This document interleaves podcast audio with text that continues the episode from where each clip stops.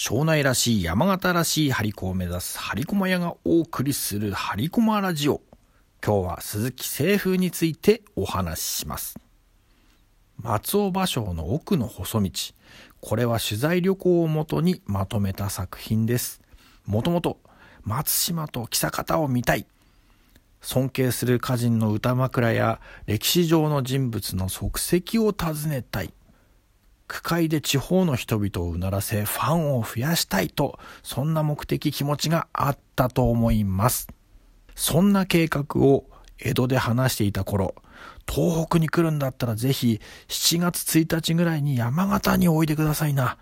ちょうど紅花が咲き始める時期でおすすめでございますよ。と言ったのが、今の尾花沢市の豪商で俳句大好き鈴木清風です。政府は金融業や紅花の商いをしていて、江戸に来ると場所を訪ねていたそうです。当然、政府は尾花沢に来てくれるんだったら、芭蕉さんを止めますし、区会も必ず開きますので、とお約束したでしょうし、実際、芭蕉と空が鳴子峡を越えて尾花沢の政府のところにやってきました。大歓迎、そして区会での交流、なんと10泊もしています。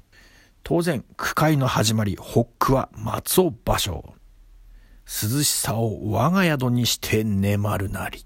芭蕉の句を受け政府は、常の蚊槍に草の葉を焚く。普段通り虫除けの葉を焚くぐらいしかできませんが、ごゆっくりしていってくださいと、見事に受けます。五七五七七の七七です。涼しさを我が宿にして眠るなり、常の蚊槍に草の葉を焚く。続けて読むと見事にこうしているのがわかります。句会は自分たちが読んだ句を芭蕉が褒めてくれたり、添削してくれたりと大盛況。そして芭蕉は尾花沢近くで念願の紅花を見たり満喫したようです。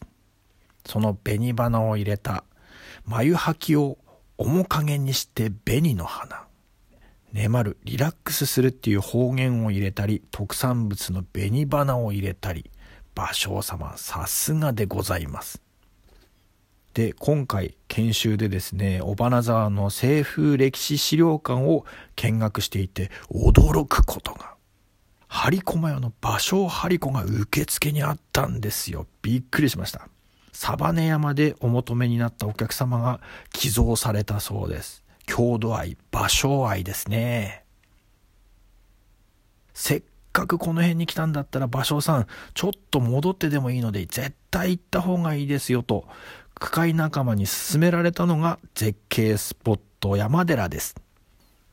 山寺の話はまた次回。今日は尾花沢の鈴木清風についてお話ししました。以上、張駒屋博之でございました。またお会いしましょう。